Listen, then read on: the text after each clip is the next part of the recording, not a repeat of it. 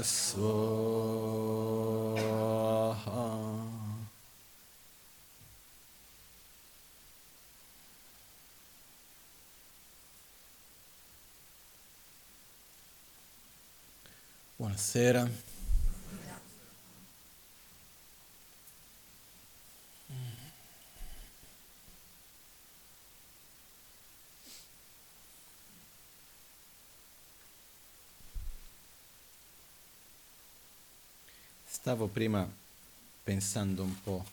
Bene, passiamo leggermente il volume, grazie. Stiamo prima pensando un po' su che cosa condividere oggi, no? Quale punto di riflessione prendere. E mi sono venuti alcuni pensieri e da questo mi sono venuti in mente che nella tradizione tibetana abbiamo tantissime cose che sono numerate. Tre questo, quattro quello, cinque quell'altro. C'è anche un libro che è fatto solo di questo. C'è un libro in tibetano che parte gruppi di due. Due verità, due questi, sono tutto quello che è fatto in, gru- in gruppi di due, gruppi di tre e così va avanti. No? Però gran parte dei gruppi sono fatti di tre. E fra questi ci sono alcuni che sono veramente importanti nel percorso spirituale, secondo me in generale, poi nel buddismo viene data una particolare enfasi, ma secondo me trascende l'aspetto del buddismo in sé e sono aspetti che sono molto utili per la nostra vita in generale. Quindi volevo oggi portare alcuni di questi, partendo, diciamo, dagli inizi in tantissimi insegnamenti che vengono dati, molto spesso gli insegnamenti vengono divisi in tre pas- passaggi, che viene chiamato Shi Lam Drebu, in tibetano spesso detto Shi Lam Dre Sum. Sum vuol dire tre, Shi vuol dire base, Lam sentiero, Drebu risultato. Questo vuol dire che è sempre importante, qualunque cosa andiamo a fare, in generale, avere prima di tutto consapevolezza delle risorse che noi possediamo, dove sono, chi sono, conoscere se stessi, conoscere le nostre risorse, riconoscere i nostri limiti e i nostri potenziali. Dove sono? Chi sono? Poi il secondo punto durante il percorso di ricerca, chiamiamo così, si, fa, si salta al terzo in realtà, perché abbiamo base, sentiero, risultato. Dalla base si fa un salto momentaneamente al risultato e si dice con queste risorse che ho, con questa limitazione che ho, ossia con queste risorse, con quello che ho, cosa posso fare? Dove potrei arrivare? Devo cercare di sognare immaginare qualcosa con quello che ho. Mi trovo nelle mie mani due chili di argilla. Cosa posso fare? Vorrei fare una immagine di Buddha grande 5 metri. Con due chili d'argilla? Non posso. Ho una limitazione, ma con due chili d'argilla posso fare tante altre cose. No? Quindi il punto è, con quello che ho, cosa posso fare? Dobbiamo riuscire a sognare. Sognare che quella materia prima, che sono le risorse che abbiamo, cosa può diventare. E questo viene chiamato il risultato. E è un momento estremamente importante, perché anche come, come diceva uno dei miei maestri, che si chiamava Kyabche Dragon Rinpoche, lui diceva, diceva, una volta l'ho sentito dire, la prima cosa che dobbiamo fare affinché qualcosa avvenga è desiderarla. E se noi vediamo le grandi cose che sono successe nella nostra società, nella realtà, nel mondo umano, dove nascono? In un sogno, nella mente. Ci sono delle cose anche tecnologiche che abbiamo oggi che nascono dalla fantascienza, nascono da un'idea e molto spesso la cosa più difficile è riuscire a immaginare quello che oggi non c'è. Perché effettivamente quanto spesso si inventano delle cose nuove e quanto spesso si reinventa quello che c'è già cambiando degli aspetti. Non è così spesso che abbiamo delle cose nuove veramente, no? Perciò sognare non è così facile, però è molto potente. E la nostra è quando noi riusciamo a sognare, quando noi riusciamo a immaginare come sarebbe, come io vorrei che fosse, permettersi un po' anche di credere in un'utopia. Per qualche ragione viviamo in tempi anche nel quale spesso ho sentito dire che sognare è una cosa infantile, che l'adulto deve avere i piedi giù per terra nella realtà. Ma sognare è fondamentale, è importante. Se io non credo in un'utopia, non arriverò neanche a un terzo di quel percorso, continuerò a ripetere lo stesso dove sono già. Se non ho un obiettivo. No? Questo una volta parlando con un amico, mi ricordo anche dal punto di vista in un'impresa, negli affari, eccetera. Quale cosa si fa di solito quando vengono i consulenti per le imprese, eccetera? Una delle cose che i consulenti fanno è ok, capiamo bene le risorse che l'impresa ha oggi. Questa società, quali sono le risorse che ha? Dove voi volete immaginare questa società da qui a cinque anni? Dove vi immaginate nel mercato? In quale posizione? Facendo che cosa? E adesso, dopo di quello, cosa viene fuori? Cosa dobbiamo fare per arrivare a quel punto lì? Però se io non sogno, non metterò lo sforzo per andare in quella direzione. E le persone che hanno la capacità di sognare, tra virgolette, l'impossibile e di credere in quello che a principio è impossibile, molto spesso questa è una delle più importanti qualità che hanno le persone che fanno delle cose incredibili.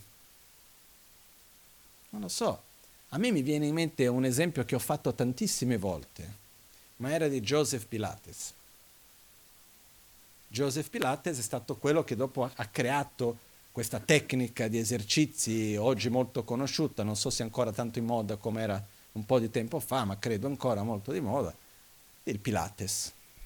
E una volta ho sentito un audiolibro della sua storia di vita, nella quale raccontava che lui nasce in una famiglia dove il padre aveva una palestra per allenamenti eh, di, anche olimpici, eccetera.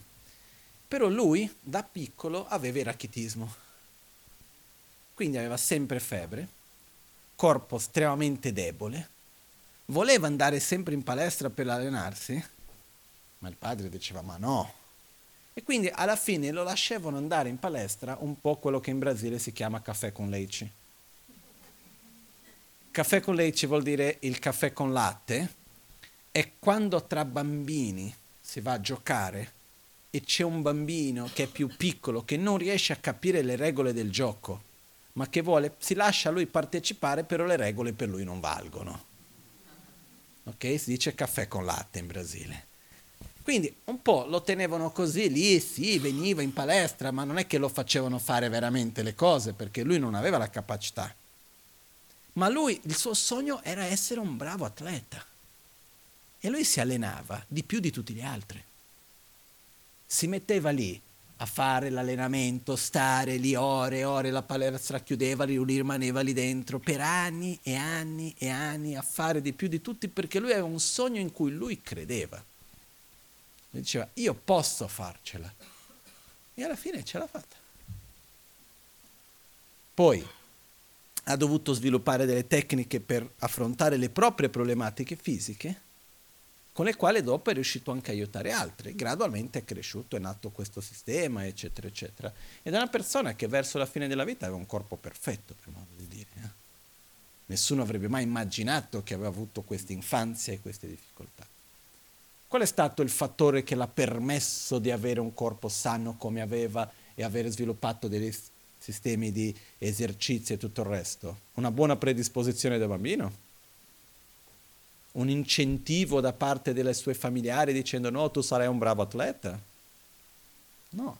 Che cosa? Lui credeva, aveva passione e aveva un sogno per il quanto che un altro dicessi che quello era un'utopia perché non sarebbe potuto realizzare, il credere profondamente in quello e andare verso quello, cosa gli ha permesso? Di realizzarlo.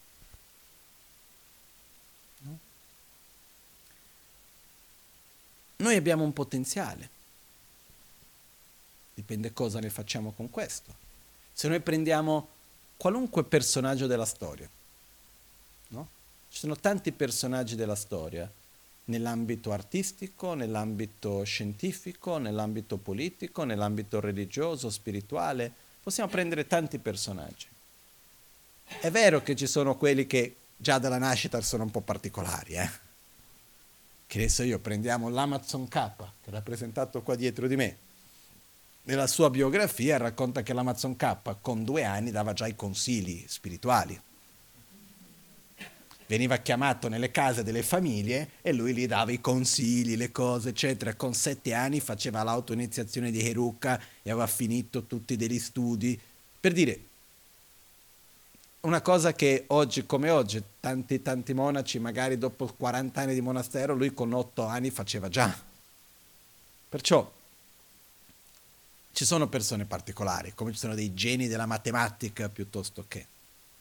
Ma poi ci sono tanti altri che erano persone, chiamiamo così, ordinarie, che sono riusciti a realizzare cose straordinarie perché credevano e non si sono mai tirati indietro. Perciò, a tanti livelli, è importante capire dove sono, riconoscere il potenziale che ho, riconoscere quali sono le risorse che io possiedo e poi con queste risorse permettersi di sognare. Il sogno richiede un obiettivo che non venga necessariamente messo in un contesto di tempo e forma. Io non so quando, io non so come ma io lo voglio e ce la farò. È chiaro che è importante che il sogno sia coerente con la base. Perché se io mi metto davanti un sogno che non è coerente con la base, alla fine sarà tanta fatica per non riuscire ad arrivare perché tanto non ho i presupposti. È quello che ho detto prima ho due chili di argilla, voglio fare una statua di Buddha di 5 metri. O passerò tanto tempo a lamentarmi che quello che ho non mi permette di fare quello che voglio, che è quello che spesso facciamo, noi ci mettiamo davanti a noi un obiettivo più grande delle risorse che abbiamo e poi ci vittimizziamo che tanto non possiamo fare niente perché il mondo non ci permette. Ok, non so se è chiaro questo ed è un modo semplice di praticare la nostra pigrizia in qualche modo. Nel senso che un modo per non fare qualcosa è mettersi davanti un obiettivo più grande delle condizioni che abbiamo. Che ne so io, mi viene in mente una persona una volta che dice io devo cambiare di casa, voglio andare a vivere in quell'altro posto, si mette tutto un obiettivo che doveva andare a vivere in quel posto lì, però poi dopo trovava delle case solamente che andavano molto oltre la sua capacità economica. Bastava direzionare un po' la scelta, che era possibile, però la realtà è che in fondo non voleva cambiare. Però invece di dire no, io accetto che invece io non voglio cambiare, che in realtà voglio stare qui, Più facile dire io vorrei cambiare ma il mondo non mi permette. Non so se è chiaro questo. Ok? Perciò riconoscere la base, chi sono, cosa ho, se parliamo in un caso di una società, quali sono i prodotti che ho, che cosa posso offrire, quali sono le risorse che possiedo, in una relazione fra due persone, dove stiamo oggi, che cose abbiamo insieme, il mio corpo, lo mio stato mentale, possiamo parlare di tantissime cose, tanti aspetti della vita ci sono su cui possiamo immaginare e sognare. Una volta che ho compreso bene quello, come abbiamo detto prima, sognare, immaginare, desiderare. Tante volte magari avete sentito dire che uno dei veleni mentali principali, causa della sofferenza, è il desiderio. Ni. Nel senso che il desiderio, in quanto proiettare la felicità in ciò che non la può sostenere, è una gran fregatura, causa di sofferenza. Il desiderio, in quanto proiettare la nostra felicità su qualcosa che invece può sostenere, e voler, questa voglia di qualcosa è fondamentale. Anche nel percorso spirituale il desiderio è fondamentale. Cosa voglio? Perché poi noi non metteremo mai energia in qualcosa che non vogliamo. No? Cos'è la pigrizia? Parlo per esperienza personale. No? Che fra tanti difetti, diciamo, uno di quelli con cui ho più ho dovuto avere a che fare è la mia propria pigrizia. E qualcuno mi dirà, ma no, chi mi conosce dice, ma non è vero che sei pigro, fai tante cose. Ma fin da quando essere pigro vuol dire non fare niente. La pigrizia è quando c'è un'unione di due fattori. La conoscenza consapevole, cosci- diciamo, no, la certezza, la conoscenza a livello concettuale dell'importanza di qualcosa, anche con i mezzi, tutto, e la mancanza di desiderio della stessa. Io so che devo fare, ma non ho voglia. Questa è la pigrizia in poche parole. Non so se mai siete mai stati pigri verso qualcosa che desideravate tantissimo. Non è che ho passione di quella cosa, ho pigrizia di quella cosa. No, quando c'è passione, quando c'è voglia, l'energia viene da sola, no? Quando è che c'è pigrizia? Quando so che devo fare, però non ho voglia. Che sia la pigrizia dichiarata, che sia la pigrizia nascosta. Fatto sta che non vogliamo. E, e molto difficilmente riusciremo a farci fare qualcosa che non vogliamo. Questo per me è molto chiaro.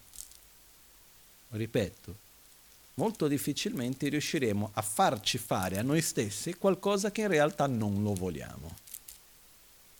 Quindi, qual è una delle cose importanti? Desiderare qualcosa per poterlo fare. Perché lo sforzo antidoto alla pigrizia è nasce da che cosa? Dalla aspirazione, dal desiderio, dal voler qualcosa. Il voler quella cosa nasce dal credere in quella cosa, conoscere la sua importanza, i suoi benefici e la sua possibilità reale. Se io non conosco qualcosa, non potrò desiderarlo. Se non lo desidero, non metterò mai l'energia per ottenerlo. Ok?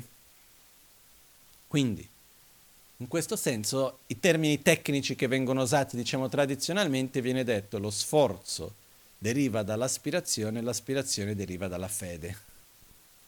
Fede intesa come credere nell'esistenza e nelle qualità di qualcosa.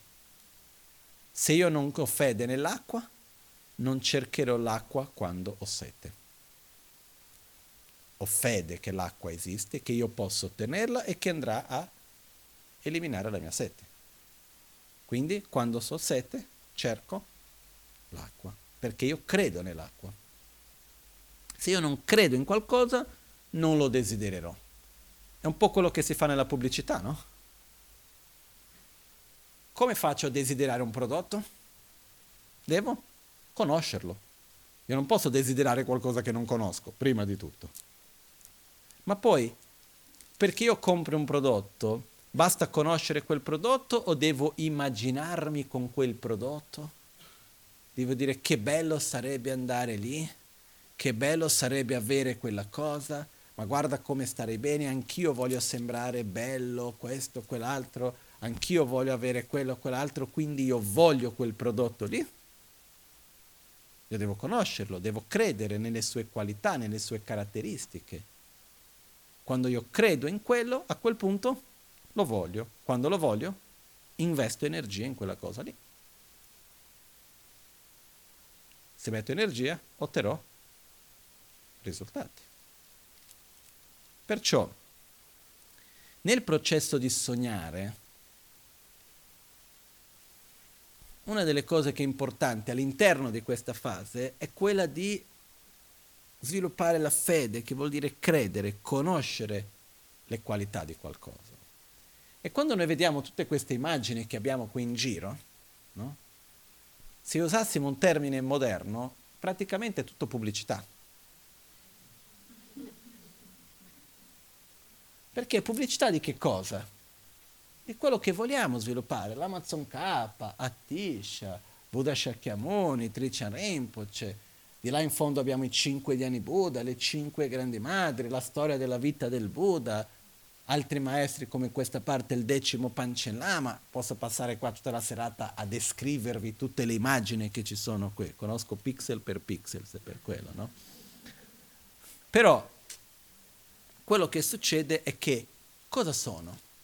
Sono delle persone, quelle che ho citato, tolto i cinque Dhyani Buddha, che sono ar- degli archetipi, che rappresentano noi nel futuro, se seguiamo una certa strada ovviamente rappresentano le nostre qualità sviluppate al loro massimo potenziale. Anche quando si parla dei cinque Dhyani Buddha, potremmo dire che esistono i cinque Dhyani Buddha della base, il cinque Dhyani Buddha del sentiero e i cinque Dhyani Buddha del risultato.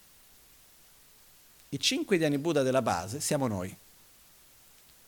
E viene dato il nome del risultato, il nome del risultato alla causa.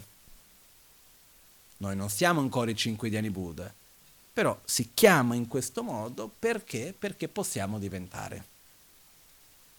Poi ci sono i cinque Dhyani Buddha del sentiero, è il percorso di sviluppare saggezza, pazienza, amore, generosità, umiltà e tutto il resto. E poi ci sono i cinque Dhyani Buddha del risultato, che è lo stato finale di saggezza, di soddisfazione, di concentrazione, di amore, eccetera, eccetera, che vengono rappresentati da queste immagini. Questo è un po' quello che rappresentano, rappresentano quello che noi possiamo sviluppare. Abbiamo i maestri che rappresentano persone che sono riusciti a ottenere uno stato di pace, di equilibrio, con amore, con saggezza e ci hanno trasmesso come fare e sono qua per dire guarda, io ce l'ho fatta, lo potete fare anche voi. Sono quelli che nei tempi d'oggi, se quello che abbiamo qua è pubblicità, sono un po' i testimonials, come si dice, no? Quelli che sono che testimonials che fanno vedere guarda io ho preso quel prodotto a me ha funzionato no? perché più o meno è questo. Più o meno sono quelli che hanno detto guardate io mi sono messo lì ho messo il sedere sul cuscino ho seguito queste istruzioni e a me ha funzionato. Venivo dalle stesse menate dove siete voi. Perché non funziona a voi? Perché non lo volete però Basta volerlo. Perché diciamoci la verità, quanti di noi desideriamo veramente l'illuminazione? Nel senso che ci svegliamo al mattino e dico mi devo illuminare.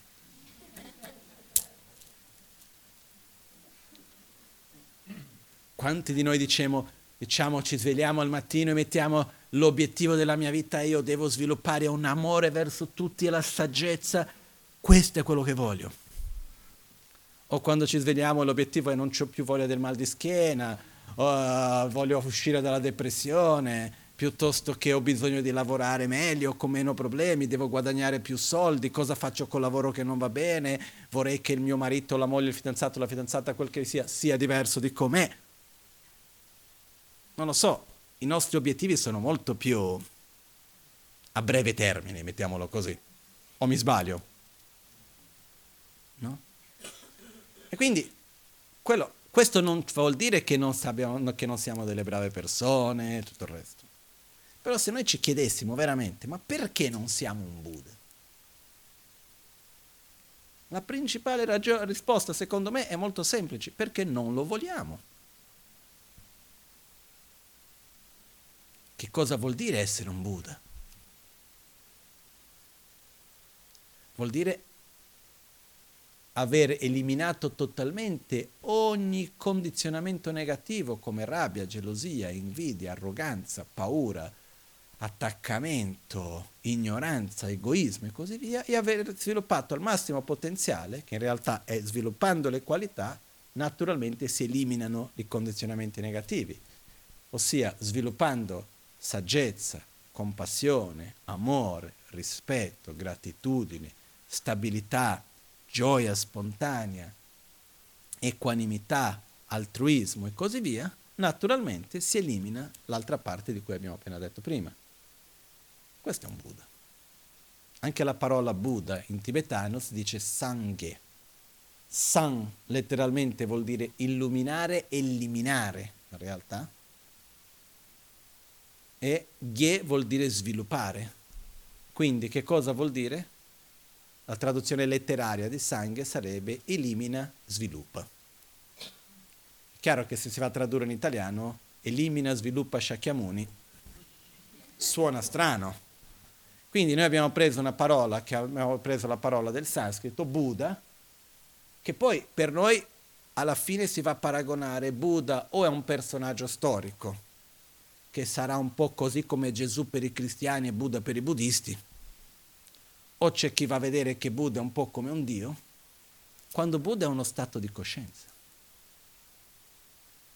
Che poi ci sia un personaggio storico che ha trasmesso gli insegnamenti del buddismo che abbia raggiunto lo stato di Buddha e viene riconosciuto e chiamato come Buddha Shakyamuni, è un altro discorso, però Buddha è uno stato interiore.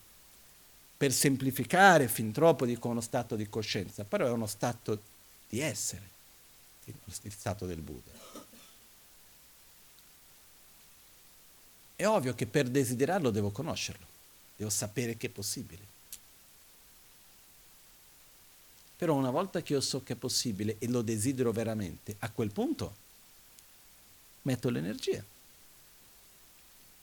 È una cosa che io mi sono accorto una volta in Brasile che mi ha colpito profondamente. Ho capito tante cose dopo quell'incontro da un lato mi ha dato chiarezza, da un altro mi dato, lato mi ha dato tristezza, una cosa, un sentimento un po', un po strano, un po' mm, mischiato.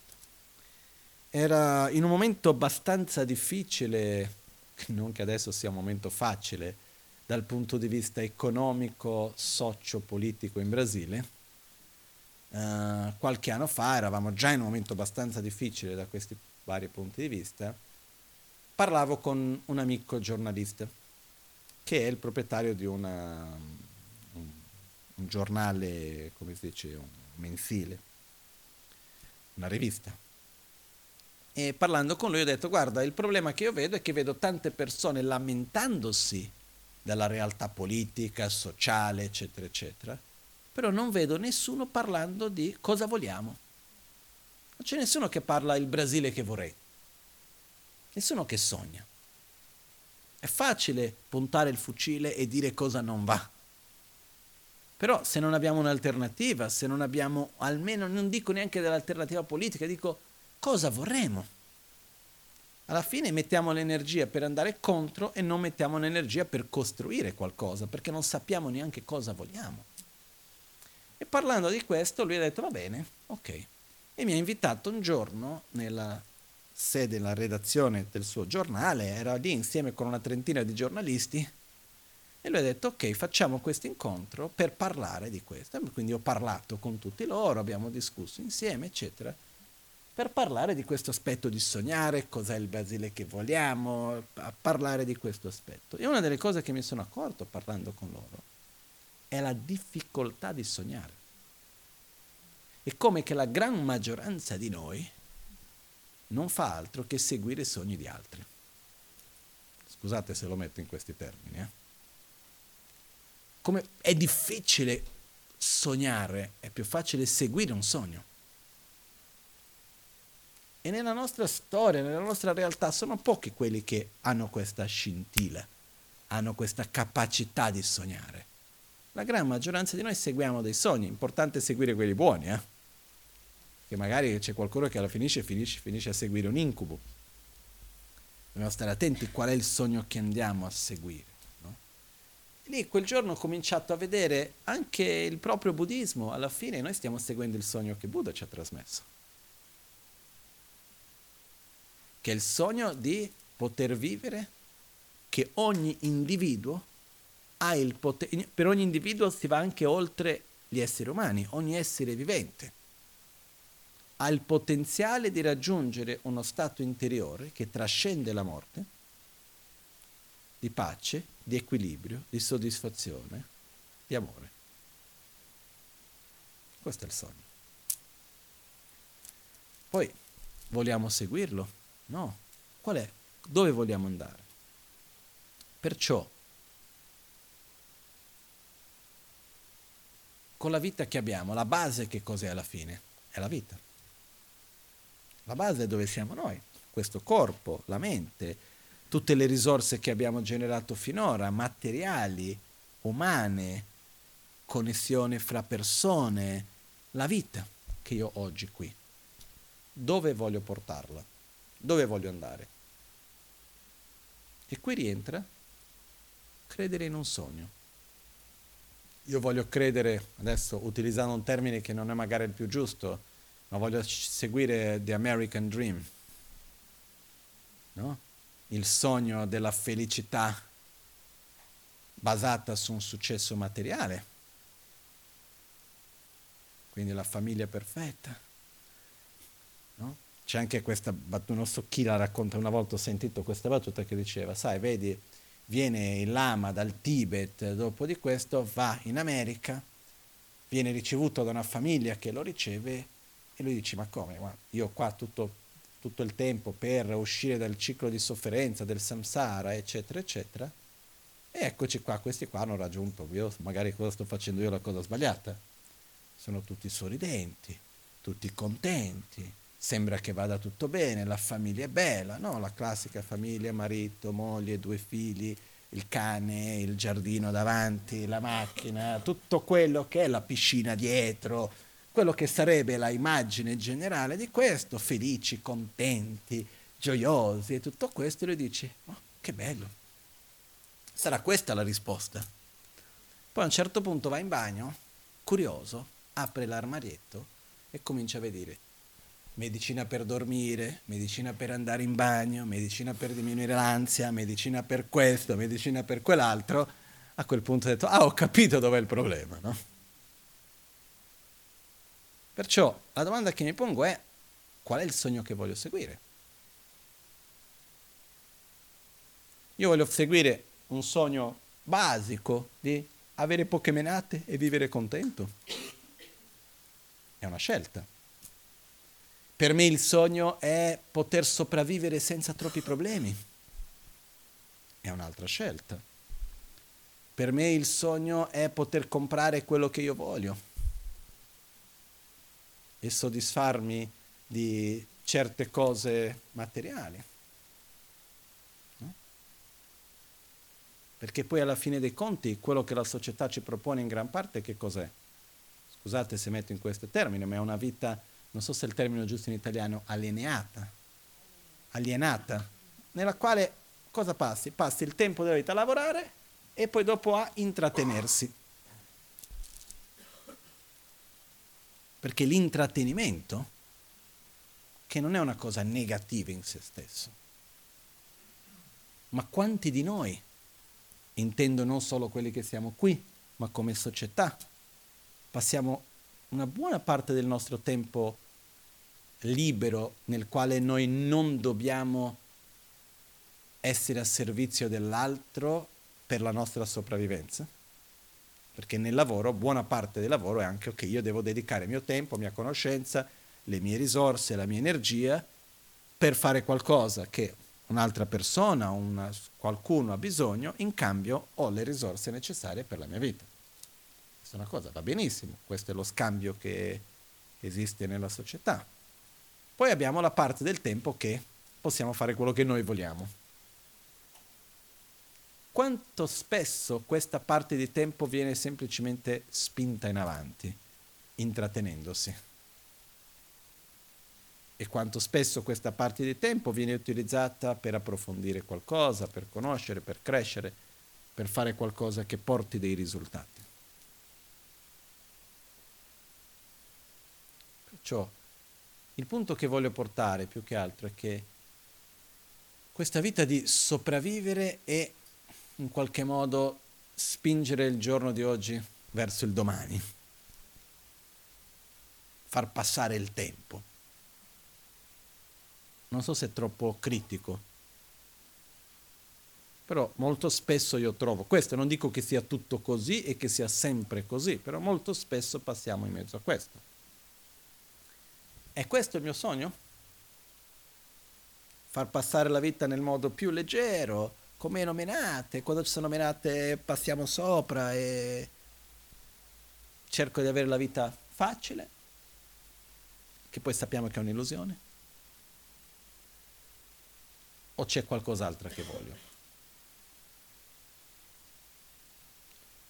Io personalmente voglio qualcos'altro, che va al di là della religione, va al di là del chiamarlo lo stato di Buddha o no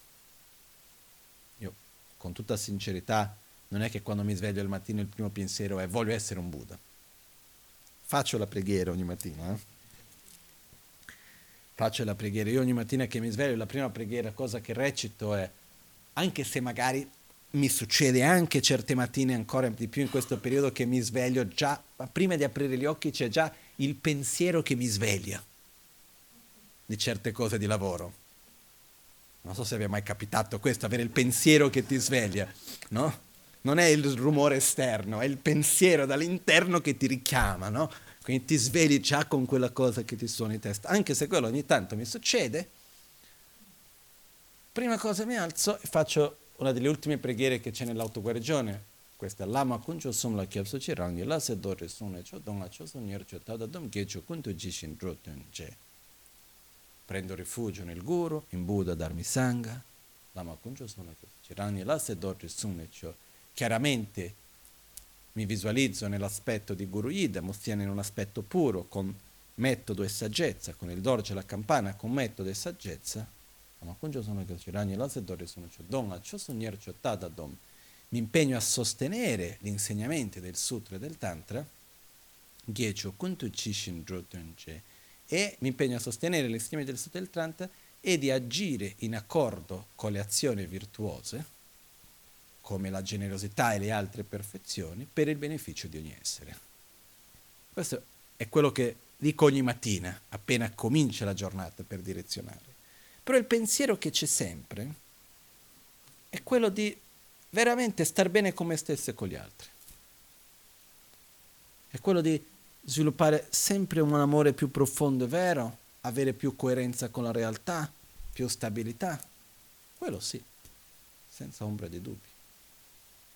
Perciò il mio sogno che avevo, sono tanti anni fa quando l'ho messo in parole, in questa vita il mio sogno è quello di star bene, in armonia con me stesso e con gli altri, indipendentemente di dove sono, con chi sono, in quale situazione mi trovi.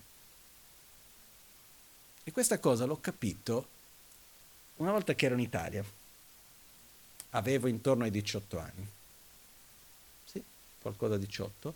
Quando era appena cominciato Albagnano.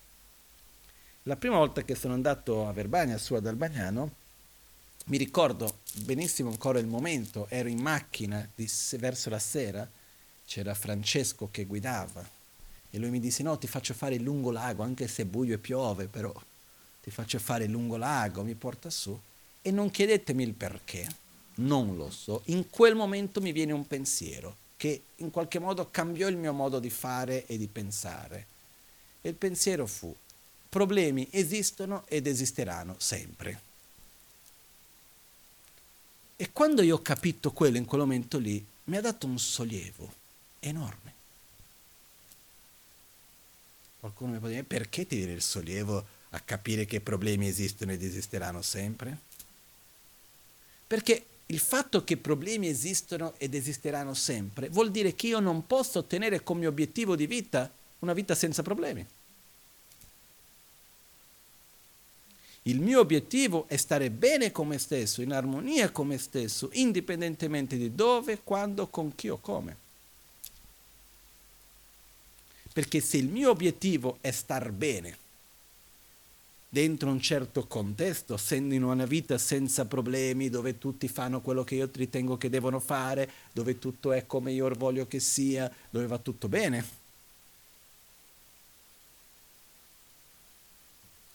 Succede mica? Posso passare la vita a lottare per quello e alla fine sono io la vittima perché il mondo non mi permette di essere felice. E per mondo intendo dire il marito, la moglie, gli amici, il lavoro, il corpo, che ne so io. Abbiamo mille ragioni per la quale io non posso essere felice. Perciò io da quel ragionamento che problemi esistono ed esisteranno sempre, io mi sono messo questo obiettivo che non importa ciò che accada. Io non ho controllo del futuro. Non l'ho assolutamente. Molto meno del presente neanche se per quello. Il mio obiettivo è essere in armonia con me stesso e con gli altri. Quindi quali sono le cose che mi tolgono l'armonia? E quali sono le cose che mi danno armonia? È lì che devo lavorare. Perché situazioni belle ci saranno, situazioni brutte anche. Io in questi pochi anni di vita ho visto delle cose che non mi sarei mai immaginato. Mai immaginato. Però la cosa più importante qual è? Come io li vivo, non quello che succede. Tanto non abbiamo controllo su quello che accadrà. E questo è un po' quello che il fatto di comprendere che problemi esistono ed esisteranno sempre, il sollievo che questo porta, è, sol- è lo stesso sollievo che viene della certezza dell'incertezza. Perché quando uno la, quando uno veramente realizza la certezza dell'incertezza, che bello! Perché finalmente posso togliermi da dosso il peso dell'aspettativa di avere controllo di come le cose saranno. Ma qualcuno sa come le cose andranno? No. Perciò all'inizio, quando uno comincia a vedere che l'incertezza è certa, può venire paura. Perché? Perché siamo attaccati a una certa certezza di come secondo noi le cose dovrebbero andare. Quando in realtà l'unica vera certezza che possiamo avere è come noi possiamo affrontare le realtà e non ciò che ci accadrà. È un po' come partiamo per veleggiare. Prendiamo la barca e partiamo per veleggiare. Noi possiamo avere certezza di come andranno i venti, di come sarà il mare. No, anche se prendiamo tutte le previsioni del tempo, di qua, di là, abbiamo la certezza? No. Su che cosa ci possiamo fidare più che altro? Della nostra capacità di veleggiare indipendentemente dal vento che ci sia. Questo è importante. Perciò, qual è l'obiettivo alla fine? Chiamiamolo come vogliamo, che sia lo stato di Buddha che per tanti di noi diventa una cosa un po' lontana, perché è lontana dalla nostra cultura, dalla nostra conoscenza. Poi quando si approfonda di più è veramente bello e importante. Ma è vivere in armonia, coltivando ciò che ci dà armonia e abbandonando ciò che crea conflitto e sofferenza. Perciò il mio obiettivo principale è raggiungere questo che viene rappresentato da questa immagine, che però non ha forma. Perché non è facile fare pubblicità di qualcosa che non ha forma. Come farla a fare la pubblicità dell'amore, della stabilità, della gioia, della soddisfazione, eh, della saggezza? È difficile, no? Però questo è quello che si cerca di trasmettere per dire questo è quello che io vorrei. Ok. possiamo cominciare a vederlo concettualmente, però dobbiamo desiderarlo profondamente. Così come diceva il sesto Dalai Lama, Tsang Gyatso. Il sesto Dalai Lama non ha voluto seguire la vita monastica, è scappato dal palazzo del Potala appena potuto e nel frattempo, prima di scappare totalmente, nel villaggio dietro il Potala dove viveva, lui scappava di notte e aveva pieno di fidanzate. Dove dopo sono, tutte le case delle fidanzate del sesto Dalai Lama erano dipinte di giallo. E lui in questo percorso della sua vita è diventato un poeta, nella quale fra tante le poesie che lui ha scritto, lui ha scritto tante poesie d'amore poi il settimo Dalai Lama è stato riconosciuto quando il sesto era ancora in vita e qualcuno mi chiederà ma com'è questa storia? Avevano bisogno di un re. E quello che avevano messo come re ha detto ciao, io qui non ci sto. E quindi a un certo punto lì è venuto il settimo Dalai Lama. Non è il momento per parlare della storia dei Dalai Lama, quello. Però al di là di tutto ciò, fatto sta che il sesto Dalai Lama in due delle sue poesie poi le sue poesie sono rimaste famosissime perché erano molto profonde anche. In due delle sue poesie scrisse una frase, in un caso verso una donna in specifico, in un altro caso verso le donne in generale. E che a me mi ha colpito. E lui disse, se io desiderassi l'illuminazione tanto quanto desidero te, sarei già illuminato. Nell'altra fase lui dice, se io desiderassi l'illuminazione tanto quanto desidero le donne, sarei già illuminato. E aveva ragione. In che senso? Quando noi desideriamo qualcosa tanto, quando abbiamo passione per qualcosa, quante volte al giorno ci pensiamo? Una persona che stava profondamente innamorata, una volta quando io fece questa domanda mi ha risposto, una volta che non finisce mai. No? Però quando uno si innamora di una persona, di uno status, di se stesso, un'immagine di se stesso, perché c'è anche chi si innamora di se stesso, in un certo modo, io che sono così, anche si innamora di un oggetto, si innamora di un, una posizione, uno può innamorarsi di tante cose ma quando veramente c'è passione verso qualcosa, perché lo voglio non concettualmente, ma lo desidero dalle parti più profonde di me stesso, quanta energia metto per quello? Tutta. E vado anche oltre quello che sarebbero i miei presupposti limiti. Perciò, qual è il punto di partenza per andare all'illuminazione in realtà? Innamorarsi dell'illuminazione, che tecnicamente viene chiamata la rinuncia. Però altro che rinunciare, è desiderare, è avere passione. Io voglio non avere più rabbia, gelosia, invidia, arroganza, voglio essere star bene con me stesso, con gli altri, indipendentemente di dove sono. Io voglio vivere con amore, con passione, con gioia, con rispetto, con pace Ah, questo è quello che voglio. E non importa ciò che accada, questo è il mio obiettivo. E quando abbiamo la passione verso questo, quando lo vogliamo veramente, a questo punto partiamo, passiamo al secondo dei tre. Base, risultato, in mezzo c'è sentiero.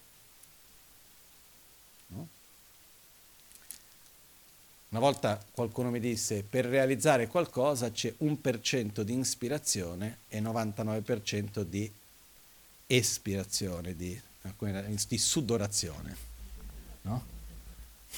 Che in portoghese si dice espirazione. Comunque di sudorazione. Quello che succede che cos'è?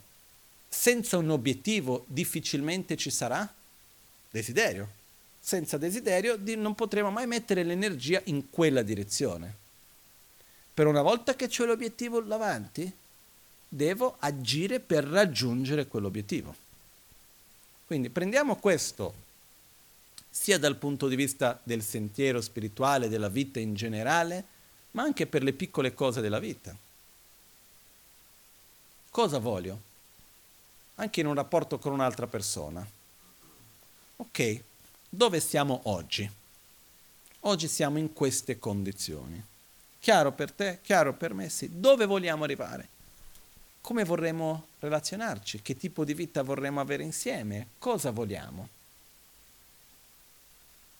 Una volta che abbiamo chiarezza di quello, adesso c'è da coltivarlo, da crearlo, da darci da fare. Economicamente dove voglio arrivare? Fisicamente dove voglio arrivare? Io voglio una vita lunga e in salute o voglio una vita breve e malato? Cosa di solito diremo noi? Lunga in salute o anche breve però in salute. No? Però io non vedo mai nessuno che dice io voglio vivere una vita da malato. No? Perciò se voglio avere una vita lunga e in buona salute, c'è qualcosina da fare o posso lasciare tutto così che la vita si risolve da sola? C'è qualcosina da fare, no? Perciò devo prendere cura della salute, ascoltare i sintomi che il mio corpo dà, uh, devo uh, fare le cose che anche se non mi piace molto, però so che è la cosa giusta per la mia salute. Devo coltivare per poter ottenere quel risultato lì. Così è con qualunque cosa. Un rapporto con un'altra persona, che sia a livello di coppia, fra genitori, di amici, al lavoro, è una cosa facile coltivare un buon rapporto con una persona o uno deve mettere l'energia? Deve mettere energia. Non basta, ah ok, siamo amici, che bello, basta, finito, per tutta la vita siamo amici. Va coltivato, va messa energia. Perciò su, su tutto deve essere base, risultato e poi dopo in mezzo c'è il percorso, il sentiero questo percorso e sentiero anche a sua volta è diviso in tre parti. Ok? Il percorso deve essere composto da visione, condotta e familiarizzazione o meditazione. Quindi io ho la visione, che è la mia visione di mondo, concettualmente come le cose dovrebbero essere. Devo prima di tutto avere una comprensione concettuale. Prendiamo un esempio, la rabbia. Concettualmente io devo capire, ok, non mi devo arrabbiare, arrabbiarmi non fa bene, fisicamente non mi fa bene, nelle mie relazioni con le altre persone non fa bene, tramite la rabbia perdo il controllo di me stesso, dico quello che non dovrei dire, eh, fa male al cuore, che ne so io, sono tutte le lunghe liste delle cose per la quale la rabbia fa male. Quindi non devo più perdere il controllo di me stesso, non devo più agire con aggressività fisico, verbale, possibilmente anche mentale verso gli altri o anche verso me stesso. Quindi concettualmente arrivo alla conclusione non c'è ragione nel mondo per arrabbiarmi, la rabbia non mi fa bene. Il fatto che io capisca che la rabbia non mi fa bene mi assicura di vivere senza rabbia? Lontanissimo ancora. Però è un passo molto importante, perché finché io credo che la rabbia è giustificata ed è giusto arrabbiarmi, difficilmente riuscirò a cambiare. Quindi questo è un primo passo che è la cosiddetta tawa in tibetano o visione, la comprensione concettuale. Dopo di questo io devo praticare un'attitudine, in questo caso di pazienza e di non seguire la rabbia, in due contesti. Nella mia condotta, nella mia vita quotidiana, è importantissimo che io viva in un modo coerente con quello che credo perciò sto attento a quello che dico. Se vedo che dico qualcosa che non avrei dovuto dire perché mi sono arrabbiato, cerco di dopo rimediare in qualche modo, chiedere scusa, piuttosto che innanzitutto non giustificare la rabbia. Questo è già un passo bellissimo da fare. Perché la nostra tendenza è che dopo che io mi sono arrabbiato, quando è finito il momento della rabbia, noi ci accorgiamo che abbiamo fatto una stupidata o no di solito? Sì. Ma subito dopo cosa facciamo? Diciamo, ah, ho fatto qualcosa che non dovevo fare perché ho i miei condizionamenti, non devo più ripetere, devo stare attento, o la nostra tendenza è più dire sì, è vero che non avrei dovuto, però se quella persona non avesse detto e quell'altro non avesse fatto, non è tutta colpa mia. Eh? No? E qua c'è una metafora che aiuta. Immaginiamo che abbiamo un cane e per chi io certo l'esempio del cane funziona ma non è il migliore perché amiamo tanto i cani, quindi c'è magari qualcuno che dirà ma come puoi utilizzare il cane come esempio per la rabbia, i cani sono degli animali bellissimi, sono d'accordo. Diciamo il mostro, ok? Perciò abbiamo un mostro, ok? E portiamo quel mostrino a passeggiare. A un certo punto qualcuno comincia a stuzzicare il mostro. Va lì con un bastoncino, gli fa delle... comincia a stuzzicare il mostro.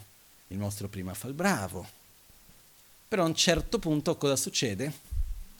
Non ce la fa più. E quindi cosa fa? Comincia a ringhiare, comincia a muovere, comincia a dire guarda stai attento, perché se no io qua così non rimango. A un certo punto quello lì continua a stuzzicare finché il mostro esce. E quando il mostro esce, finché il mostro vuole attaccare, però è ancora tenuto dal guinzaglio, è ancora lì. Ma una volta che è riuscito a scappare dal guinzaglio il mostro, a quel punto cosa possiamo fare? Aspettare che torni. Perché purtroppo non è che dopo che ha attaccato va via e scappa.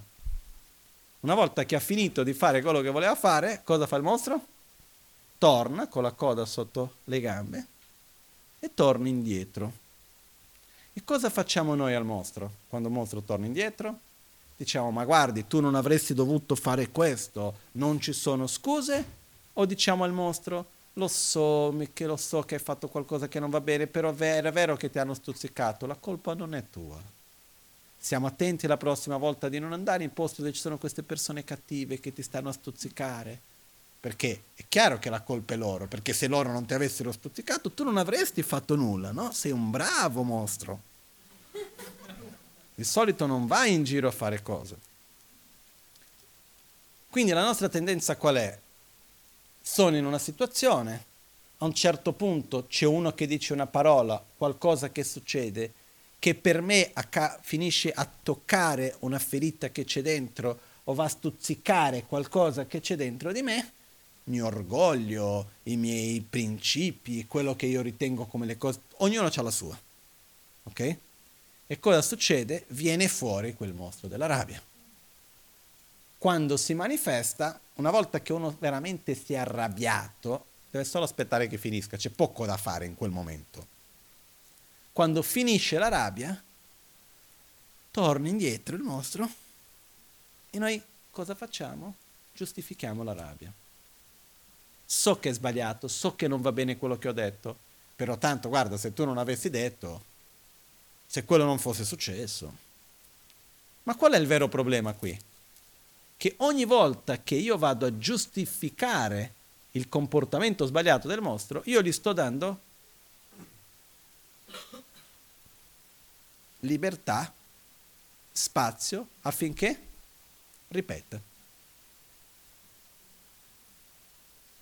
Quindi quando noi giustifichiamo dei comportamenti nostri che sappiamo che non vanno bene, cosa stiamo facendo?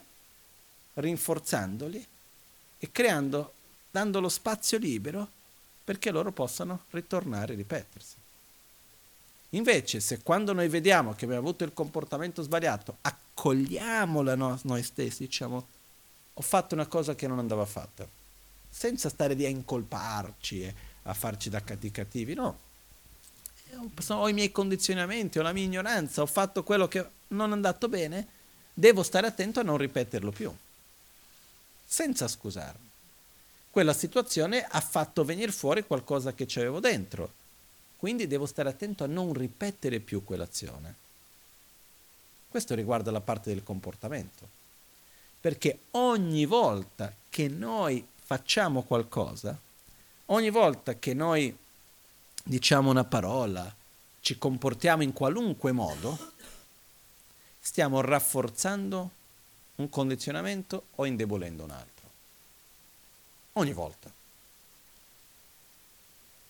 Se io preso dall'arroganza dico qualcosa, può anche essere una cosa molto bella, eh?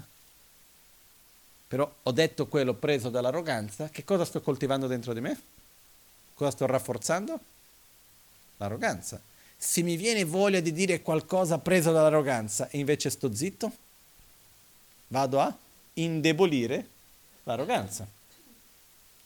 Però magari con quello posso andare a sviluppare l'antidoto dall'altra parte. Perciò la parte della visione è la nostra visione, tra virgolette, diciamo idealizzata di come le cose dovrebbero essere. La condotta è dove noi nella quotidianità andiamo ad agire, stando attenti a rinforzare quei condizionamenti che vogliamo che essere rinforzare e evitare, quindi indebolire quelli che secondo noi non vanno bene. No? L'esempio che ho fatto l'altra volta, che secondo me funziona bene, quando trovo un esempio che funziona bene alla fine ripeto sempre lo stesso, è l'esempio di lavare i piatti. Arrivo a casa, ci sono i piatti da lavare. Ci voglio. Adesso sono stanco, lavoro, adesso pure lavare i piatti, adesso lascia stare. Qual è il sentimento, qual è il condizionamento che c'è dietro il non lavare i piatti? Pigrizia. Poi io non lavo i piatti, non succede niente di che, arriva un'altra persona a casa, lava i piatti nessuno si lamenta con nessuno, la vita va avanti, tutto bene, i piatti sono puliti, nessuno si è lamentato. Punto. Va tutto bene, no?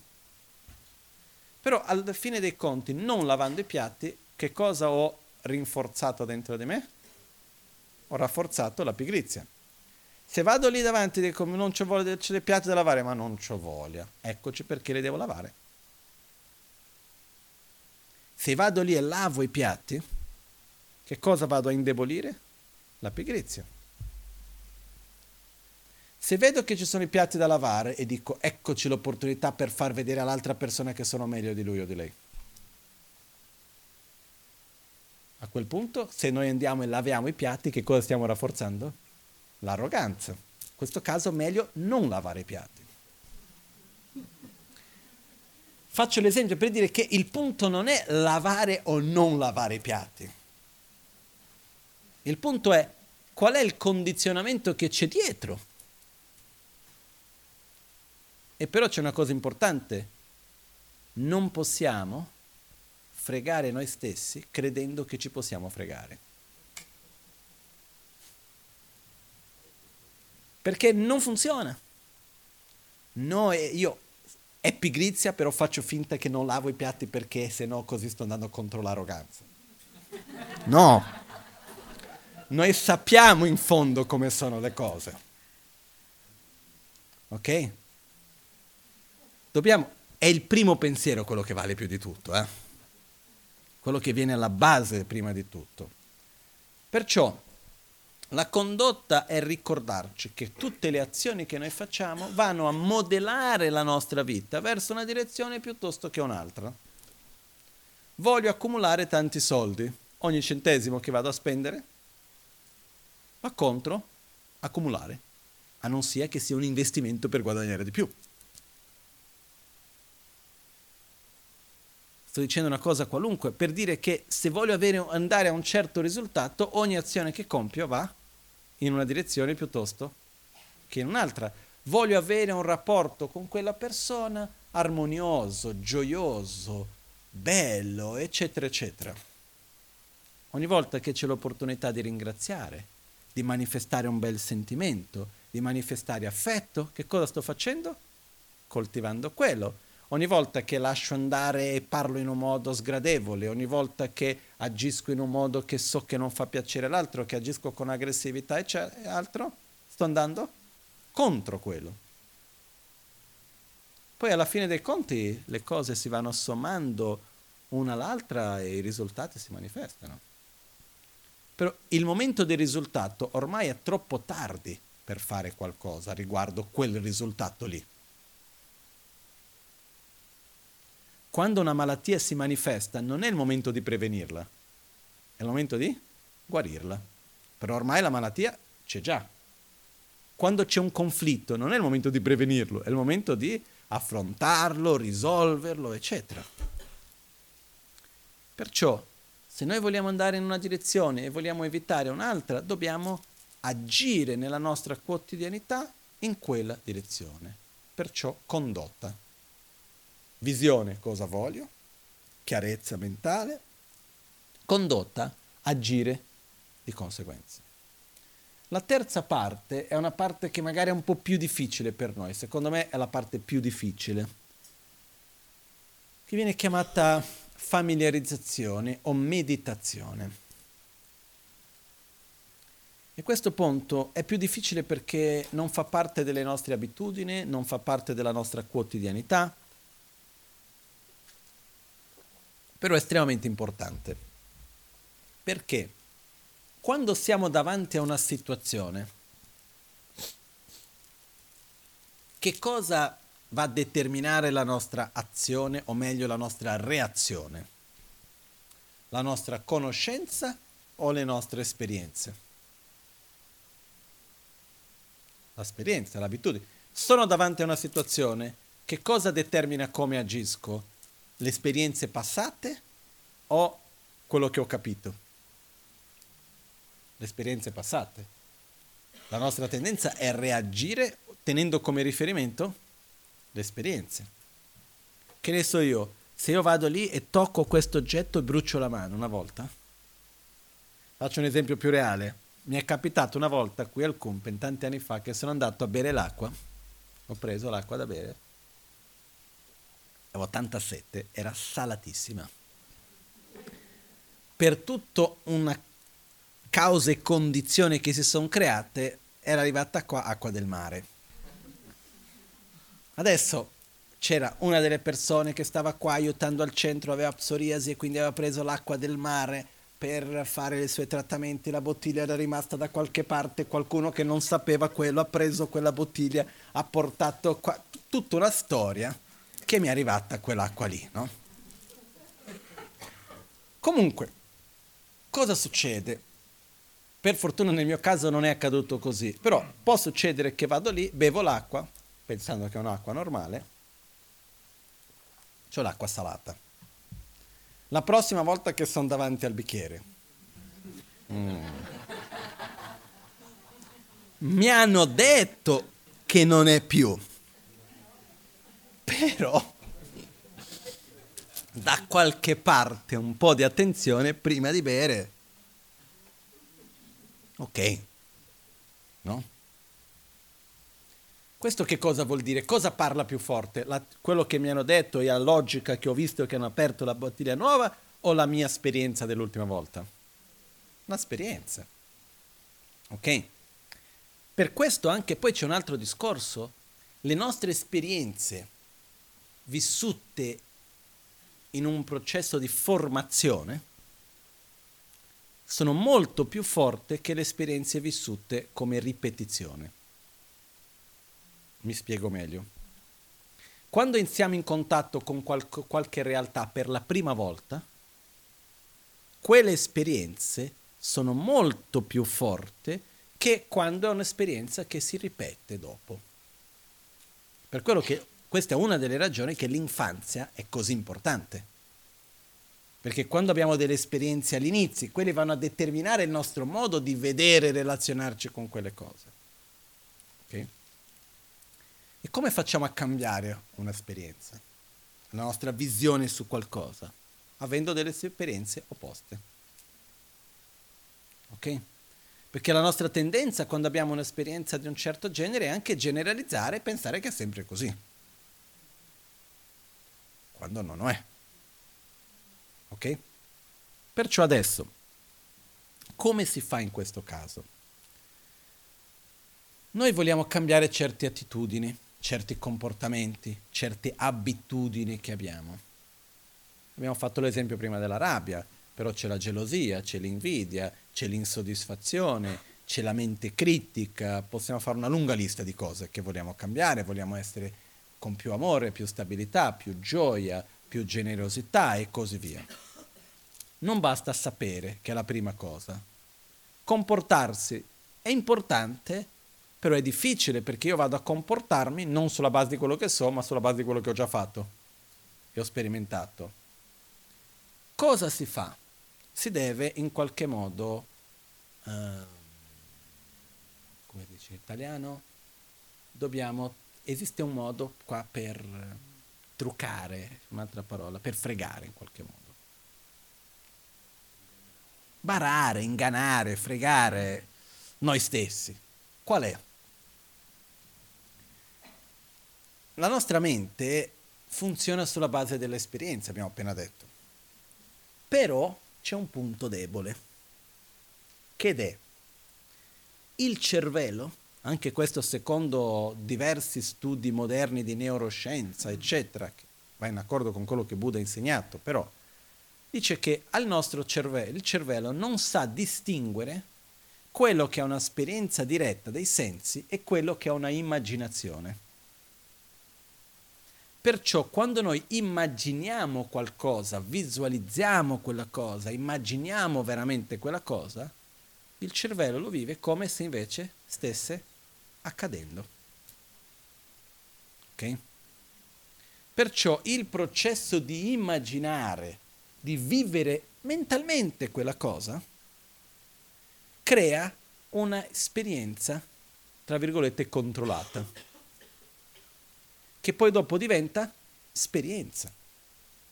Adesso spiego tecnicamente come avviene nella pratica, ok? Diciamo che cosa voglio sviluppare? Voglio sviluppare più la capacità di rigioire e voglio diminuire la mia caratter- il mio condizionamento di critica. Perciò, cosa faccio? Prima di tutto, di solito questo si fa in meditazione, quindi mi siedo un attimino, posso anche farlo camminando, però è in realtà più facile seduto. Mi siedo lì, respiro un po', porto la mia mente a uno stato di un minimo di equilibrio, di silenzio, cerco di stare lì e poi faccio una meditazione analitica sull'importanza del rigioire, su il, il quanto non dovrei criticare e quindi vado a come se fosse raccontare a qualcun altro il perché fa male criticare. Perché più vado a criticare, più vado a vedere i difetti, più vado a essere insoddisfatto, più sono insoddisfatto, più soffro. No? Grande, piccolo, bello, brutto, tante cose dipendono dai paragoni. Dipende con che cosa voglio relazionarmi. Criticare diventa un'abitudine che poi dopo uno che critica sempre, poi alla fine c'è una base di insoddisfazione costante, non riesce mai a vivere bene qualcosa perché c'è sempre da criticare. Adesso possiamo aprire questo argomento per tutta la serata, però dopo aver fatto un, un processo di analisi con se stesso, nel quale uno ha la certezza che non c'è perché criticare alla fine, posso evidenziare dei punti deboli dove posso agire, quindi una critica costruttiva, diciamo così ma vedere l'altro e criticare per criticare non fa per niente bene. Prendo questa certezza, arrivo a questa conclusione, quindi visione. Poi cosa faccio? Tolgo per un attimo tutto quel ragionamento, torno a respirare un po' in silenzio. E comincio a immaginare una situazione dove di solito mi verrebbe da criticare. E mi immagino che sto andando, metto tutti i dettagli, sono lì in quel posto con quella persona che mentre stiamo insieme fa questa cosa lì, dice quell'altra là. E già comincia a venire. Okay? Quando sentiamo che sta avvenendo quella voglia di criticare, che facciamo fatica a tenerla dentro la bocca anche se siamo da soli, e comincia comunque a venire la voglia di criticare, di immaginare, di vedere l'effetto, no? di evidenziare la qualità mancante dell'altro e di evidenziare quella cosa lì, quando vediamo che sorge quell'attitudine, a quel punto riprendiamo tutta quella logica prima e diciamo, che stai facendo? Ma guarda che così fai solo male a te stesso. Smettila subito, zitto. Ma no, non c'è ma zitto, basta. No? Rifletti, vedi che in realtà quello lì sta facendo il meglio che può fare. Tu stai vedendo le cose solo da una prospettiva, non riesci a vedere l'insieme delle cose. Fa quello che fa, guidato dalla propria ignoranza e dalle condizioni che ha. Perciò smetti di criticare. Quando noi riusciamo in quello stato di visualizzazione a pacificare quella voglia di criticare e riuscire come minimo a generare uno stato di neutralità dinanzi a quella situazione oggetto, non è che dobbiamo rigioire, eh? già quello è già troppo, però a non criticare, quando dopo abbiamo ripetuto questo in meditazione 2, 3, 4, 20, 30, 50 volte, quando ci troveremo davanti a quella persona, a quella situazione o una simile, dentro di noi avremo come riferimento le esperienze che abbiamo avuto in visualizzazione e quelle ci aiuteranno per agire. È chiara la logica del, del processo? Perciò, se io ho tanta gelosia, tanta invidia, rabbia, attaccamento, non riesco a contenermi dinanzi a certi oggetti di desiderio, che ne so io, cioè, ognuno ha le sue menate, ok? non basta sapere e cercare di fare il meglio per vivere in un modo coerente. Dobbiamo prendere una parte della nostra vita e allenarci a quello che vogliamo essere. Questo che anche nel buddismo viene chiamato portare il risultato nel sentiero. Io non solo vivo a secondo di quello che vorrei essere e non a secondo di ciò che sono quindi agisco secondo quello che vorrei essere, non secondo di quel che sono. Ma anche io mi immagino a secondo di quello che vorrei essere. Però io devo entrare in contatto con i punti deboli. Per quello che è importante immaginare la situazione, lasciare che quel sentimento sorga ed è dinanzi a quello che devo applicare l'antidoto e dire no, non devo agire così per meditare sulla pazienza, non basta dire pazienza, che bella la pazienza, io sto in uno stato di pace, che bella pazienza che ho. Per meditare sulla pazienza, inevitabilmente dobbiamo trovarci davanti all'oggetto di rabbia. È quando davanti all'oggetto di rabbia che sento che comincia a venire fuori riusciamo a non reagire con aggressività e rimanere in quello stato di equilibrio dinanzi all'oggetto di rabbia, a quel punto stiamo praticando la pazienza. Caso contrario stiamo praticando magari il contenimento. È chiaro questo? E questo è quello che fa tutta la differenza, è questo terzo parte. Io conosco tante persone che magari stanno seguendo il buddismo da una vita, da 30-40 anni, e la parte della visione l'hanno sviluppata abbastanza bene, la parte del comportamento fanno il meglio per comportarsi in un modo coerente. Però tante cose si fa fatica perché manca la meditazione, manca l'allenamento in questo senso, come abbiamo appena detto. Perché non fa parte della nostra cultura. E uno dice, come se già non mi bastasse, le volte che mi arrabbio devo pure far finta di essere davanti all'oggetto di rabbia quando non ci sono.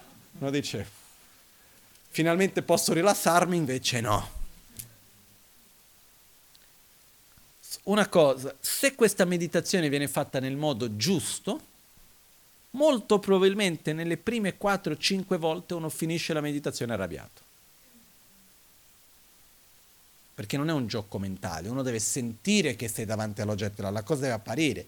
E nelle prime volte uno non riesce a non reagire in quel modo, non riesce a pacificare quello stato. Poi gradualmente riesce a pacificare.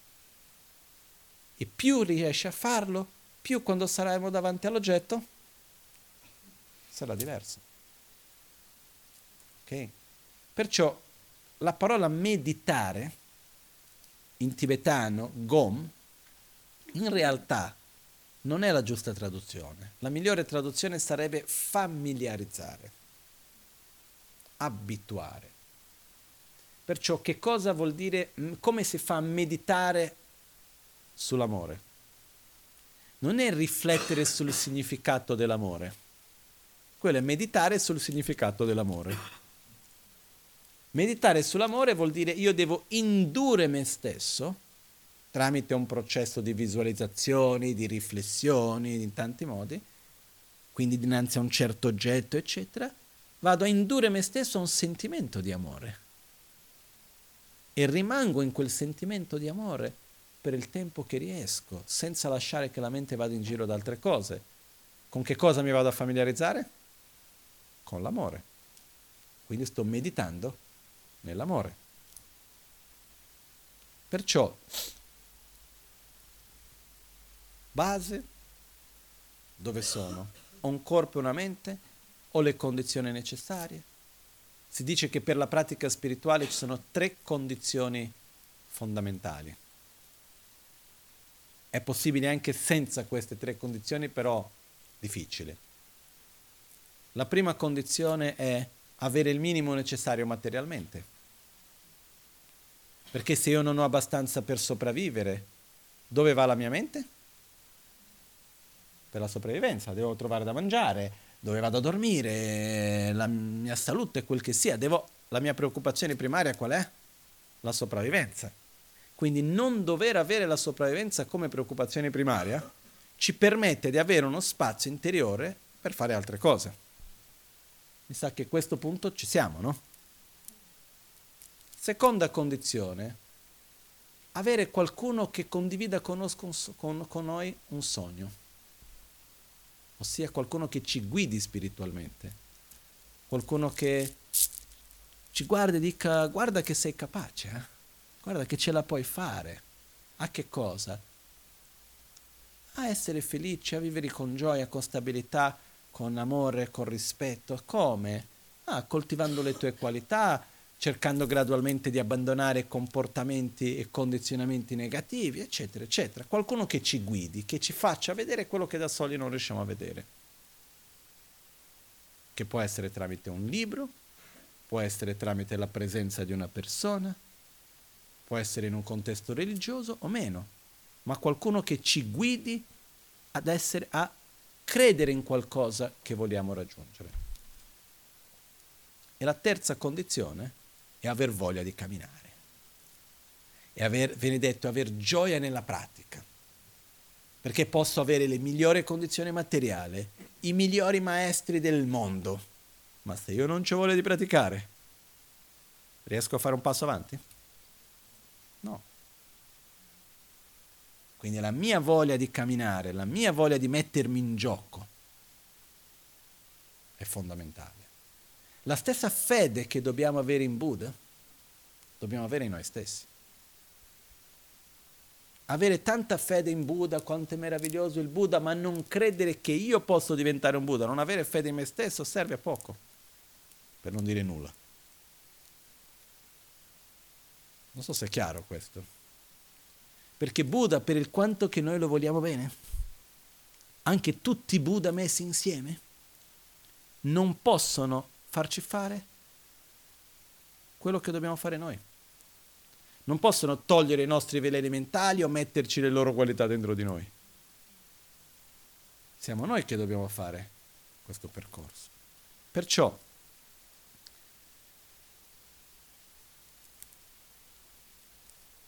abbiamo la condizione materiale, abbiamo un percorso da seguire, abbiamo la voglia di praticare ci mettiamo da fare. E questo è una cosa che è di una bellezza veramente particolare. Avere queste condizioni, poterlo fare. Poter svegliarsi al mattino e dire cosa succederà oggi? Non lo so. Sono davanti a un problema che sembra enorme. Cosa accadrà? Non lo so. Vedere che il lavoro va male? Cosa accadrà? Non lo so vedere che il rapporto che abbiamo con qualcuno che vogliamo tanto bene dopo tantissimi anni magari non si regge più e la persona ha cambiato idea, che ne so io, cosa succederà? Non lo so. Vedere che abbiamo una malattia, che ci viene un diagnostico pesante di qualcosa che non ci aspettavamo, cosa succederà? Non lo so. Però c'è una cosa che io so. Qualunque cosa accadrà, coltiverò pazienza, rispetto, gratitudine cercherò di agire in un modo pacifico, cercherò di evitare l'odio, la rabbia, il nervosismo, cercherò di evitare azioni di violenze, cercherò di evitare l'insoddisfazione. Ovunque sarò, farò il meglio per vedere il lato bello di ogni cosa dove mi trovo, di coltivare la parte più bella di me. Quando riusciamo a trovare questa certezza e riuscire a immaginare questa certezza dinanzi al peggio, questo ci dà una sicurezza interna meravigliosa. E questo in se stesso è già un obiettivo, un traguardo importante. Perché la realtà è che non sappiamo. No? Mi viene in mente un'amica, questi giorni proprio, che è molto malata. E in questo momento già ha uno stato di cui ho parlato con uno dei medici che la sta vedendo e il medico ha detto guarda, sinceramente devo dire quello che penso, non posso dire niente perché è fuori da qualunque caso clinico dei libri, perché per i sintomi che ha, per quello, per il diagnostico che ha, non dovrebbe essere più qui. E il fatto che sia qua, che stia bene perché non ha dolori, e tutto il resto non so che parola dire oltre che un miracolo, no? queste sono le parole del medico. No? Parlando con questa persona, quando è stato ieri, mi disse, sai che per me l'importante non è più neanche dove morirò, perché ha già la totale consapevolezza che tanto molto probabilmente in quel corpo non dura molto. E mi dice, la cosa più importante è che io continui con questo stato interiore di pace in cui mi trovo e poi e sto vivendo una delle esperienze più belle della mia vita. Di vivere questo stato di gioia, di pace, bene, anche dinanzi a una situazione difficile. No? E, ed è molto bello poter vedere qualcuno, perché una cosa è parlare, dire sì, eccetera. Un'altra cosa è quando uno si trova dinanzi a dover salutare il figlio che al 99% non si rivedranno più, a dover, avere, dover affrontare certe cose che non sappiamo come faremo noi finché non ci troviamo in quella situazione, questo è un fatto. Io non so come io affronterei certe situazioni se non mi trovo. Però poter vedere qualcuno che dinanzi a queste situazioni mi dice guarda la cosa importante non è come va il corpo, quando muoio o dove muoio. La cosa importante è che riesca a mantenere questo stato di pace in cui mi trovo adesso. No? Per me è un esempio, una cosa di una bellezza particolare. E poi quello che accade, quindi lasciamo stare per un attimo le situazioni estreme, che prima o poi ci capiteranno. È un dato, o no? Capiterà. Però il punto è, ovunque mi troverò, qualunque cosa accadrà, io prendo rifugio nelle risorse che ho per affrontare quello. E non in una immagine idealizzata di come le cose dovrebbero essere. Perciò coltivare pazienza, gioia, rispetto, amore, io qualunque cosa accadrà, manterrò e coltiverò quello, quella versione bella di me che voglio essere. Possiamo chiamarlo in tanti modi. Quando riusciamo a trovare quella certezza, questa sicurezza interna, questa è una delle cose più belle. E la cosa bella in assoluto è che quando riusciamo a trovare questo, poi riguardiamo un'altra volta verso le problematiche che abbiamo, che magari ci hanno spinto verso questa ricerca, e ci viene da ridere. Non so se è chiaro questo. No? Io ho conosciuto tante di quelle persone che sono avvicinate al buddismo perché si avevano lasciato col fidanzato o con la fidanzata. E poi dopo? Addirittura ho conosciuto, che ne so, uh, un, mi viene in mente un ragazzo, particolarmente mi viene in mente, che si è avvicinato al buddismo perché aveva visto che nel centro buddista c'erano tante donne. E lui si era lasciato con la ragazza e quindi ha detto lì ho una buona opportunità. Mi sembra gente carina, ma la sua motivazione era quella, eh? lasciamo stare qualunque altra cosa.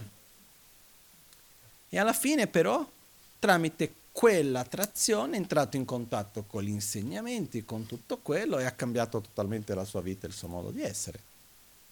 No? E dopo di un po' il suo punto non era più avere la fidanzata come era quello l'intenzione con cui è arrivato, quello non era più il punto.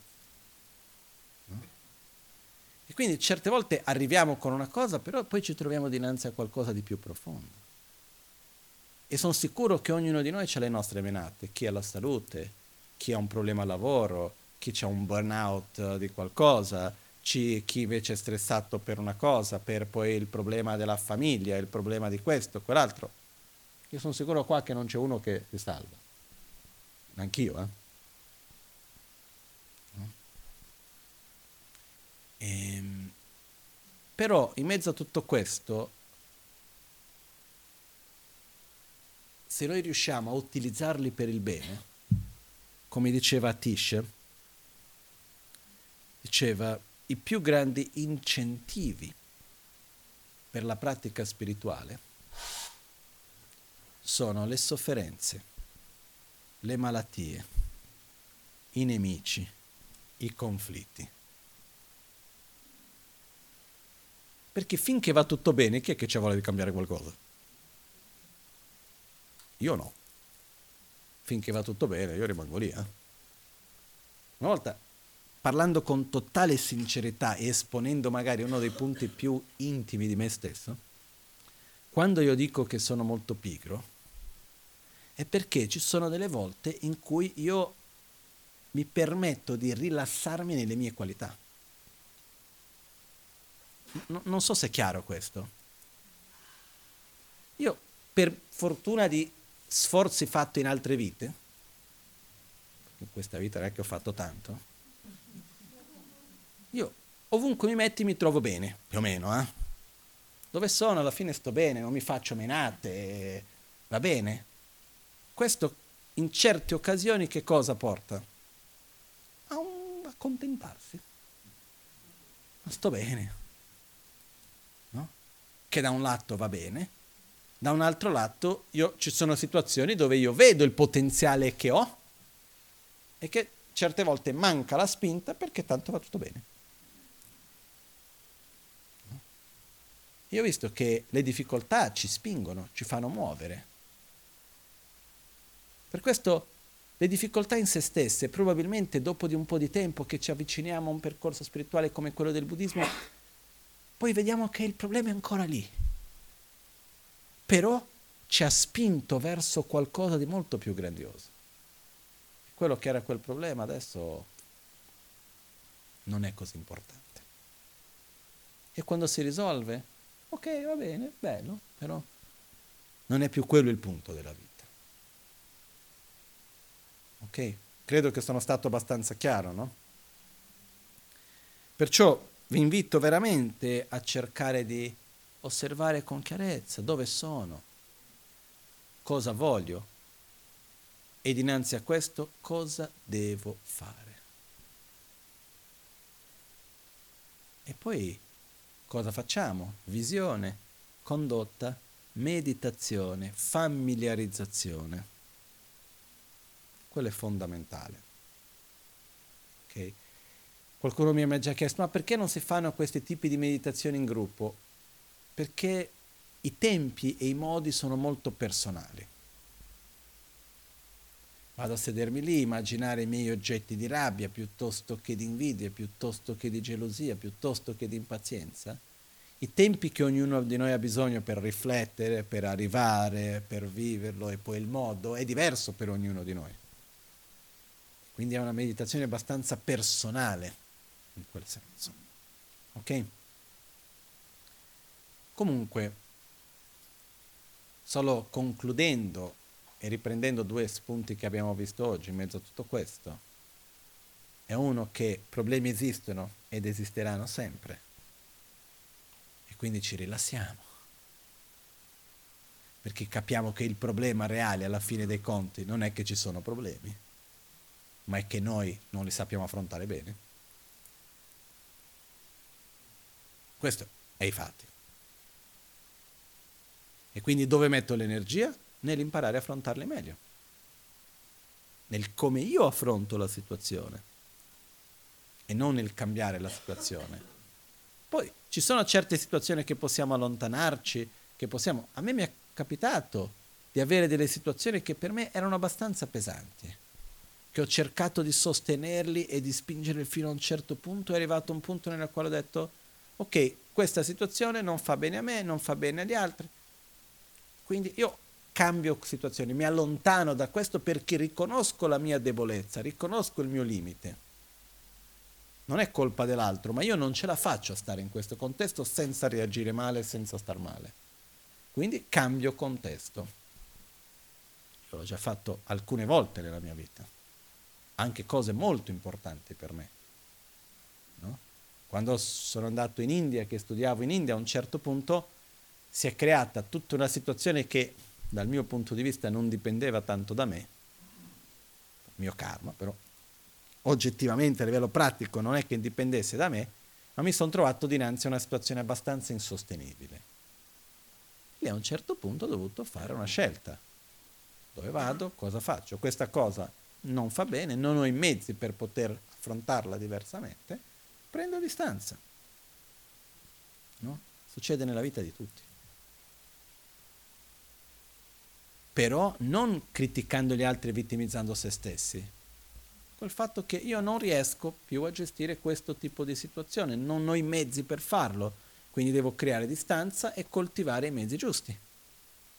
Perché se io semplicemente mi vittimizzo, incolpo l'altro, cambio di situazione e poi dopo vado a ricrearla da un'altra parte. Chiaro questo anche, no?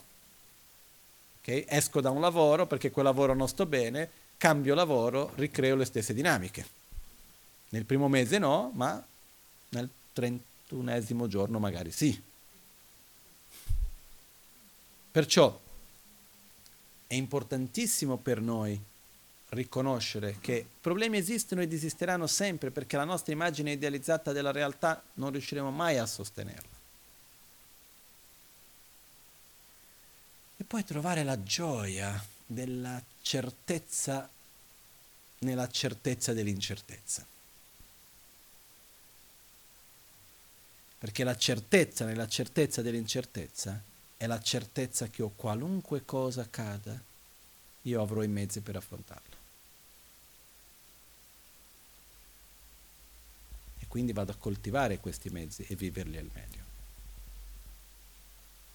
E poi nella nostra quotidianità ricordiamoci che ogni giorno è una palestra, ogni giorno è un luogo dove imparare e dove coltivare, ogni situazione è un'opportunità. Qualcuno una volta mi disse, ogni situazione è un... impariamo qualcosa in ogni situazione. No. Si impara sempre qualcosa. Non è vero, c'è chi non impara mai, eh? C'è chi è testardo, rimane lì nello stesso punto e non impara. Ogni situazione è un'opportunità di crescita, è un'opportunità di allenamento e così via. Ma non è detto che avvenga. Eh? Io posso avere un'opportunità per praticare la pazienza, ma invece continuo a coltivare la rabbia. Perciò dobbiamo cogliere ogni opportunità che abbiamo nella vita. E quando ci sono delle situazioni che sono difficili, che ci fanno soffrire, dove non stiamo bene, ricordiamoci che questi sono i più importanti, più forti incentivi che abbiamo per fare dei cambiamenti belli e importanti nella nostra vita e necessari. Okay? Facciamo una brevissima meditazione unita a una dedica finale.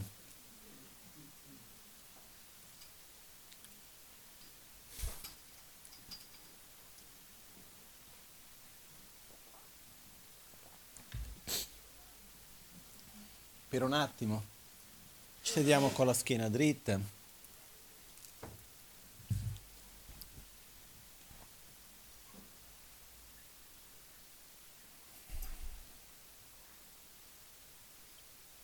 Le spalle rilassate.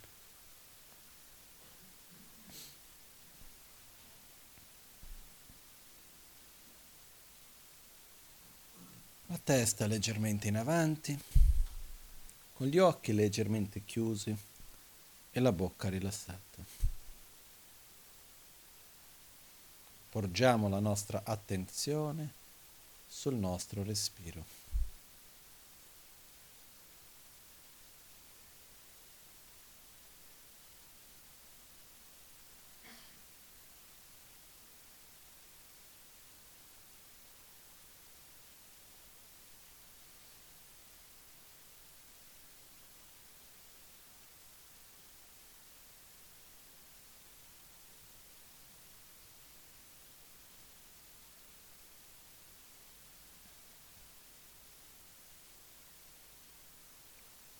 Osserviamo noi stessi,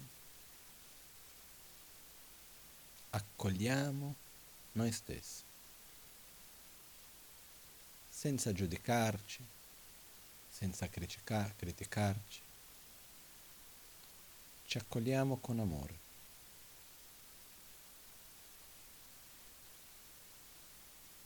Riconosciamo un profondo desiderio di essere felici, una profonda e forte avversione a qualunque forma di sofferenza. Inspiro.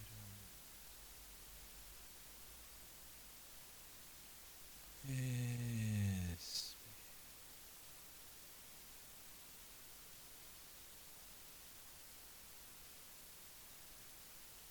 Immaginiamo noi stessi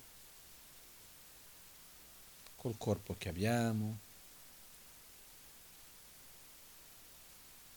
la realtà sociale, ossia con le persone con cui viviamo, il lavoro, la realtà materiale, tutto così com'è.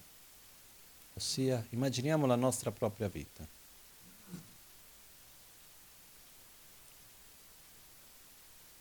con uno stato interiore di pace, vediamo dentro di noi uno stato di soddisfazione, ossia ci immaginiamo in questo stato, portiamo il risultato nel sentiero, immaginiamo la nostra vita con amore, rispetto, gratitudine, liberi dalla rabbia, dal rancore, dall'impazienza, dall'ansia, dalla paura, con saggezza, vivendo ogni cosa nella consapevolezza della sua complessa interdipendenza, senza più proiettare nell'altro e nel mondo fuori di noi un'immagine idealizzata che poi non si corrisponde. Vivendo ogni cosa e ognuno con armonia e gioia. Inspira. Espira.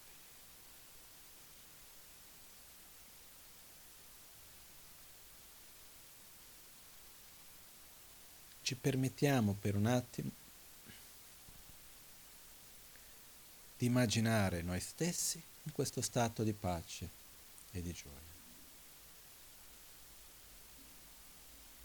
Immaginiamo le nostre situazioni familiari, lavorative e qualunque altra, vissute in questo stato di pace, di armonia,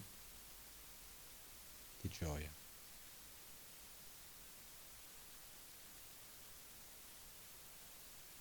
Il mondo non è perfetto, ma noi possiamo relazionarci con ogni cosa in un modo armonioso, virtuoso, generando costantemente un'interdipendenza positiva. Inspira.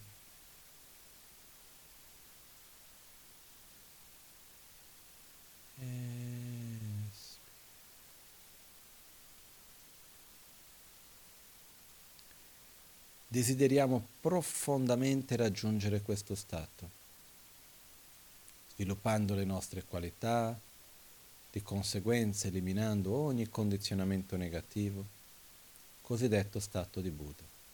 Perciò prendiamo rifugio in Buddha Dharmi Sangha, ossia prendiamo rifugio nel percorso verso l'illuminazione, nella visione, nella condotta, nella meditazione, prendiamo rifugio nel Dharma. Prendiamo rifugio, ossia chiediamo aiuto a chi ci insegna, a chi ci guida, il Buddha, e a chi ci sostiene in questo sentiero, la Sangha. Ci impegniamo di praticare la generosità, la moralità, la pazienza, lo sforzo, la concentrazione la saggezza per poter così raggiungere questo stato di pace in modo da aiutare ogni essere a fare lo stesso. Sangye chodan tsoke chonamla chancho pardo dani kyapsu chi dagi jinso gi peso namgi drola penchir Sanghe Druparasho. Nel Buddha, nel Dharma e nel Sangha prendo rifugio fino all'illuminazione. Con la pratica della generosità e delle altre perfezioni possa io ottenere lo stato di Buddha per il beneficio di tutti gli esseri senzienti. Ci impegniamo con noi stessi ci impegniamo con tutti gli esseri sacri, con gli esseri senzienti, ad agire nella nostra quotidianità, questa sera, domani, ogni giorno, seguendo quello che vogliamo essere, di connetterci, che andiamo a connetterci con ciò che vogliamo diventare, uno stato di pace, di gioia, e non con uno stato di sofferenza, di insoddisfazione o di ansia desideriamo profondamente raggiungere questo stato e lo poniamo dinanzi a noi come priorità.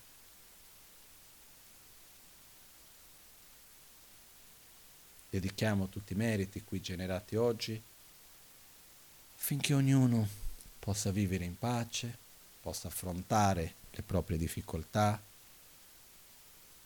affinché quelli che sono malati possano liberarsi dalle loro malattie affinché quelli che sono soli possano liberarsi dalla solitudine, affinché ogni sofferenza sia eliminata e ognuno possa vivere in uno stato di gioia e di pace. Jetsu lame kutse rapten chi namkar chinle chochur gepadang lo san tempe drume sasum ki. Drove munsel taktu ne gyurch nimo dele tsendele nime kuyan delek shin Nyinsen taktu delek pe koncho sumke jingi lob Ngodrup tsul koncho sumke trashisho all'alba o al tramonto, di notte o durante il giorno, possano i tre gioielli concederci le loro benedizioni, possano aiutarci ad ottenere tutte le realizzazioni e cospargere il sentiero della nostra vita con molti segni di buon auspicio.